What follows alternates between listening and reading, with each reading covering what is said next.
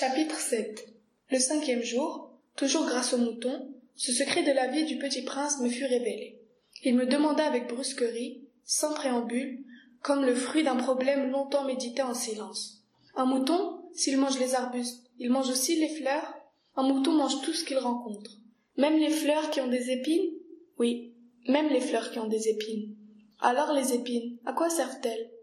Je ne le savais pas. J'étais alors très occupé à essayer de dévisser un boulon trop serré de mon moteur. J'étais très soucieux car ma panne commençait de m'apparaître comme très grave et l'eau à boire s'épuisait me faisait craindre le pire. Les épines, à quoi servent-elles Le petit prince ne renonçait jamais à une question une fois qu'il l'avait posée. J'étais irrité par mon boulon et je répondis n'importe quoi. Les épines, ça ne sert à rien, c'est de la pure méchanceté de la part des fleurs. Oh. Mais après un silence il me lança, avec une sorte de rancune. Je ne te crois pas. Les fleurs sont faibles, elles sont naïves, elles se rassurent comme elles peuvent, elles se croient terribles avec leurs épines. Je ne répondis rien. À cet instant-là, je me disais, si ce boulon résiste encore, je le ferai sauter d'un coup de marteau. Le petit prince dérangea de nouveau mes réflexions. Et tu crois, toi, que les fleurs? Mais non, mais non, je ne crois rien. J'ai répondu n'importe quoi. Je m'occupe, moi, de choses sérieuses. Il me regarda stupéfait. De choses sérieuses? Il me voyait, mon marteau à la main, et les doigts noirs de cambouis, penchés sur un objet qui lui semblait très laid. Tu parles comme les grandes personnes. Ça me fit un peu honte. Mais, impitoyable, il ajouta. Tu confonds tout, tu mélanges tout. Il était vraiment très irrité. Il secouait au vent des cheveux tout dorés. Je connais une planète où il y a un monsieur cramoisi. Il n'a jamais respiré une fleur, il n'a jamais regardé une étoile, il n'a jamais aimé personne, il n'a jamais rien fait d'autre que des additions. Et toute la journée, il répète comme toi, je suis un homme sérieux, je suis un homme sérieux. Et ça le fait gonfler d'orgueil. Mais ce n'est pas un homme, c'est un champignon. Un quoi? Un champignon. Le petit prince était maintenant tout pâle de colère. Il y a des millions d'années que les fleurs fabriquent des épines. Il y a des millions d'années que les moutons mangent quand même les fleurs. Et ce n'est pas sérieux de chercher à comprendre pourquoi elles se donnent tant de mal pour se fabriquer des épines qui ne servent jamais à rien. Ce n'est pas important la guerre des moutons et des fleurs? Ce n'est pas plus sérieux et plus important que les additions d'un gros monsieur rouge Et si je connais, moi, une fleur unique au monde, qui n'existe nulle part, sauf dans ma planète, et qu'un petit mouton peut anéantir d'un seul coup, comme ça, un matin, sans se rendre compte de ce qu'il fait, ce n'est pas important ça Il rougit, puis reprit. Si quelqu'un aime une fleur qui n'existe qu'à un exemplaire dans les millions et les millions d'étoiles, ça suffit pour qu'il soit heureux quand il les regarde. Il se dit Ma fleur est là quelque part. Mais si le mouton mange la fleur, c'est pour lui comme si brusquement toutes les étoiles s'éteignaient. Et ce n'est pas important, ça.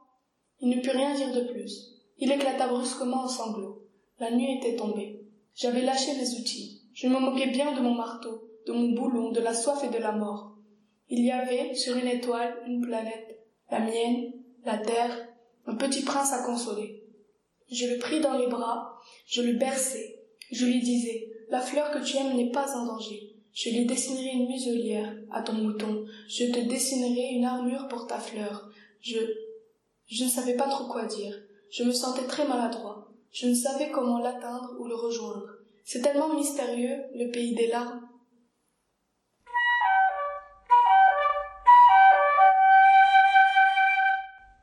Chapitre 9 Je crois qu'il profita pour son évasion qu'une migration d'oiseaux sauvages.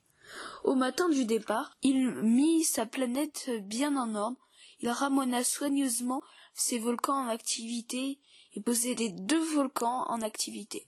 C'était bien commode pour faire chauffer le petit déjeuner du matin. Il possédait aussi un volcan éteint, mais comme il disait on ne sait jamais, il ramena donc également le volcan éteint. S'ils sont bien ramonés, les volcans brûlent doucement et régulièrement sans éruption. Les éruptions volcaniques sont comme des feux de cheminée. Évidemment, sur notre Terre, nous sommes beaucoup trop petits pour ramoner nos volcans. C'est pourquoi ils nous causent des tas d'ennuis. Le petit prince arracha aussi avec un peu de mélancolie les dernières pousses de baobab. Il croyait ne jamais devoir revenir, mais tous ses travaux familiers lui parurent ce matin-là extrêmement doux. Et quand il arrosa une dernière fois la fleur, et se prépara à la mettre à l'abri sous son globe, il se découvrit l'envie de pleurer. Adieu, dit-il à la fleur. Mais elle ne lui répondit pas. Adieu, répéta-t-il. La fleur toussa, mais ce n'était pas à cause de son rhume. J'ai été sotte, dit-elle enfin. Je te demande pardon. Tâche d'être heureux. Il fut surpris par l'absence de reproche. Il restait là tout déconcerté, le globe en l'air. Il ne comprenait pas cette douceur calme. Mais oui, je t'aime, lui dit la fleur. Tu n'en as rien su par ma faute. Cela n'a aucune importance. Mais tu as été aussi sot que moi. Tâche d'être heureux. Laisse ce globe tranquille, je n'en veux plus. Mais le vent. Je ne suis pas si enrhumée que ça, l'air frais de la nuit me fera du bien. Je suis une fleur. Mais les bêtes. Il faut bien que je supporte deux ou trois chenilles si je veux connaître les papillons. Il paraît que c'est tellement beau. Sinon, qui me rendra visite? Tu seras loin, toi. Quant aux grosses bêtes, je ne crains rien, j'ai mes griffes. Elle montrait naïvement ses quatre épines, puis elle ajouta. Ne traîne pas comme ça, c'est agaçant. Tu as décidé de partir, va-t'en. Car elle ne voulait pas qu'il la vît pleurer, c'était une fleur tellement orgueilleuse.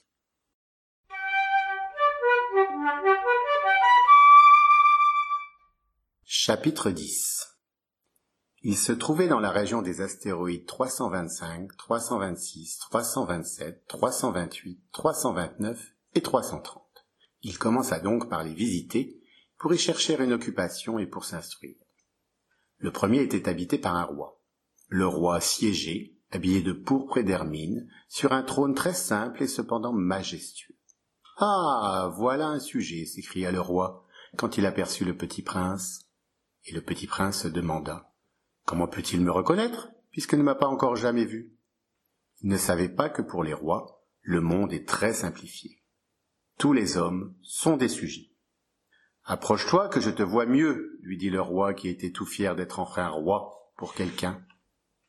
Le petit prince chercha des yeux où s'asseoir, mais la planète était tout encombrée par le magnifique manteau d'hermine. Il resta donc debout, et comme il était fatigué, il bâilla. Il est contraire à l'étiquette de bâiller en présence d'un roi, lui dit le monarque. Je te l'interdis. Je ne peux pas m'en empêcher, répondit le petit prince tout confus. J'ai fait un long voyage, et je n'ai pas dormi. Alors, lui dit le roi, je t'ordonne de bâiller. Je n'ai vu personne bâiller depuis des années. Les bâillements sont pour moi des curiosités. Allons, baille encore. C'est un ordre. Ça m'intimide. Je ne peux plus, fit le petit prince tout rougissant. Hum, hum, répondit le roi. Alors je, je t'ordonne tantôt de bailler et tantôt de... Il bredouillait un peu et paraissait vexé. Car le roi tenait essentiellement à ce que son autorité fût respectée. Il ne tolérait pas la désobéissance. C'était un monarque absolu. Mais, comme il était très bon, il donnait des ordres raisonnables. Si j'ordonnais, disait-il couramment, si j'ordonnais à un général de se changer en oiseau de mer, et si le général n'obéissait pas, ce ne serait pas la faute du général, ce serait ma faute. Puis-je m'asseoir s'enquit timidement le petit prince? Je t'ordonne de t'asseoir, lui répondit le roi, qui ramena majestueusement un pan de son manteau d'hermine. Mais le petit prince s'étonnait. La planète était minuscule. Sur quoi le roi pouvait-il bien régner? Sire, lui dit-il, je vous demande pardon de vous interroger. Je t'ordonne de m'interroger, se hâta de dire le roi. Sire, sur quoi régnez-vous? Sur tout, répondit le roi avec une grande simplicité. Sur tout? Le roi d'un geste discret désigna sa planète, les autres planètes et les étoiles. Sur tout ça, dit le petit prince. Sur tout ça, répondit le roi. Car non seulement c'était un monarque absolu, mais c'était un monarque universel. Et les étoiles vous obéissent? Bien sûr, lui dit le roi, elles obéissent aussitôt. Je ne tolère pas l'indiscipline. Un tel pouvoir émerveilla le petit prince. S'il l'avait détenu lui-même, il aurait pu assister non pas à quarante-quatre, mais à soixante-douze, ou même à cent, ou même à deux cents couchers de soleil dans la même journée, sans avoir jamais attiré sa chaise. Et comme il se sentait un peu triste à cause du souvenir de sa petite planète abandonnée, il s'enhardit à solliciter une grâce du roi. Je voudrais voir un coucher de soleil. Faites-moi plaisir. ordonner au soleil de se coucher, si j'ordonnais à un général de voler d'une fleur à l'autre à la façon d'un papillon, ou d'écrire une tragédie, ou de se changer en oiseau de mer, et si le général n'exécutait pas l'ordre reçu, qui, de lui ou de moi, serait dans son tort Ce serait vous, dit fermement le petit prince. Exact. Il faut exiger de chacun ce que chacun peut donner, reprit le roi. L'autorité repose d'abord sur la raison. Si tu ordonnes à ton peuple d'aller se jeter à la mer, il fera la révolution. J'ai le droit d'exiger l'obéissance parce que mes ordres sont raisonnables. Alors, mon coucher de soleil? Rappela le petit prince qui jamais n'oubliait une question une fois qu'il l'avait posée. Ton coucher de soleil, tu l'auras. Je l'exigerai. Mais j'attendrai, dans ma science du gouvernement, que les conditions soient favorables. Quand ça sera-t-il? s'informa le petit prince. lui répondit le roi, qui consulta d'abord un gros calendrier. Hum, ce sera vers euh, vers euh, ce sera ce soir, vers sept heures quarante. Et tu verras comme je suis bien obéi. Le petit prince bâilla. Il regrettait son coucher de soleil manqué. Et puis il s'ennuyait déjà un peu. Je n'ai plus rien à faire ici, dit-il au roi. Je vais repartir. Ne pars pas, répondit le roi, qui était si fier d'avoir un sujet. Ne pars pas, je te fais ministre. Ministre de quoi De de la justice. Mais il n'y a personne à juger. On ne sait pas, lui dit le roi. Je n'ai pas fait encore le tour de mon royaume. Je suis très vieux. Je n'ai pas de place pour un carrosse, et ça me fatigue de marcher. Oh, mais j'ai déjà vu, dit le petit prince qui se pencha pour jeter encore un coup d'œil sur l'autre côté de la planète. Il n'y a personne là-bas non plus. Tu te jugeras donc toi-même, lui répondit le roi. C'est le plus difficile. Il est bien plus difficile de se juger soi-même que de juger autrui. Si tu réussis à bien te juger, c'est que tu es un véritable sage. Moi, dit le petit prince, je puis me juger moi-même n'importe où. Je n'ai pas besoin d'habiter ici. Ah ah, dit le roi, je crois bien que sur ma planète il y a quelque part un vieux rat. Je l'entends la nuit. Tu pourras juger ce vieux rat. Tu le condamneras à mort de temps en temps. Ainsi sa vie dépendra de ta justice. Mais tu le gracieras chaque fois pour l'économiser. Il n'y en a qu'un. Moi, répondit le petit prince, je n'aime pas condamner à mort, et je crois bien que je m'en vais. Non, dit le roi. Mais le petit prince, ayant achevé ses préparatifs, ne voulut point peiner le vieux monarque. Si votre majesté désirait être obéie ponctuellement, elle pourrait me donner un ordre raisonnable. Elle pourrait m'ordonner, par exemple, de partir avant une minute. Il me semble que les conditions sont favorables. Le roi n'ayant rien répondu, le petit prince hésita d'abord, puis, avec un soupir, prit le départ. Je te fais mon ambassadeur, se hâta alors de crier le roi. Il avait un grand air d'autorité. Les grandes personnes sont bien étranges, se dit le petit prince en lui-même durant son voyage.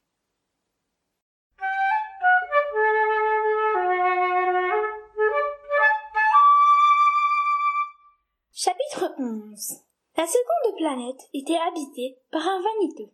Ah Ah Voilà la visite d'un admirateur s'écria de loin le vaniteux dès qu'il aperçut le petit prince.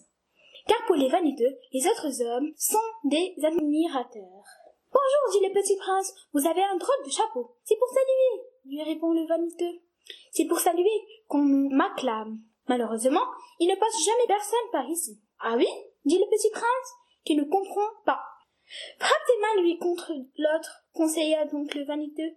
Le petit prince frappe ses mains l'une contre l'autre. Le vaniteux salua modestement en soulevant son chapeau. Ça c'est plus amusant que la visite au roi, se dit en lui-même le petit prince. Et il recommença de frapper ses mains l'une contre l'autre. Le vaniteux recommença de saluer en soulevant son chapeau. Après cinq minutes d'exercice, le petit prince se fatigua de la monotonie du jeu. Et pour que le chapeau tombe, demanda-t-il, que faut-il faire? Mais le vaniteux ne l'entendit pas. Les vaniteux n'entendent jamais que les louanges. Est-ce que tu m'admires vraiment beaucoup? demanda-t-il au petit prince. Qu'est-ce que signifie admire Admire signifie reconnaître que je suis l'homme le plus beau, le mieux habillé, le plus riche et le plus intelligent de la planète. Mais tu es seul sur ta planète? Fais-moi ce plaisir, admire moi quand même. Je t'admire, dit le petit prince, en osant les épaules. Mais en quoi cela peut-il bien t'intéresser? Et le petit prince s'enfuit. Les grandes personnes sont sites bien bizarres, se dit-il simplement lui-même durant son voyage.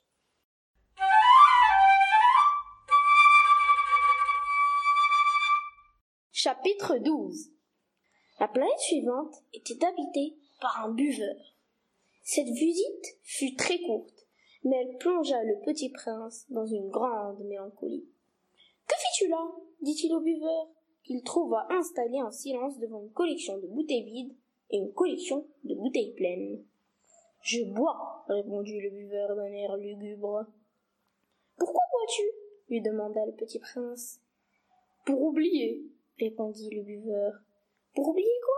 s'enquit le petit prince qui déjà le plaignait. Pour oublier que j'ai honte, avoua le buveur en baissant la tête. Honte de quoi? s'informa le petit prince qui désirait le secourir. Honte de boire acheva le buveur qui s'enferma définitivement dans le silence. Et le petit prince s'en fut perplexe. Les grandes personnes sont décidément très, très bizarres, se disait-il en lui-même durant le voyage.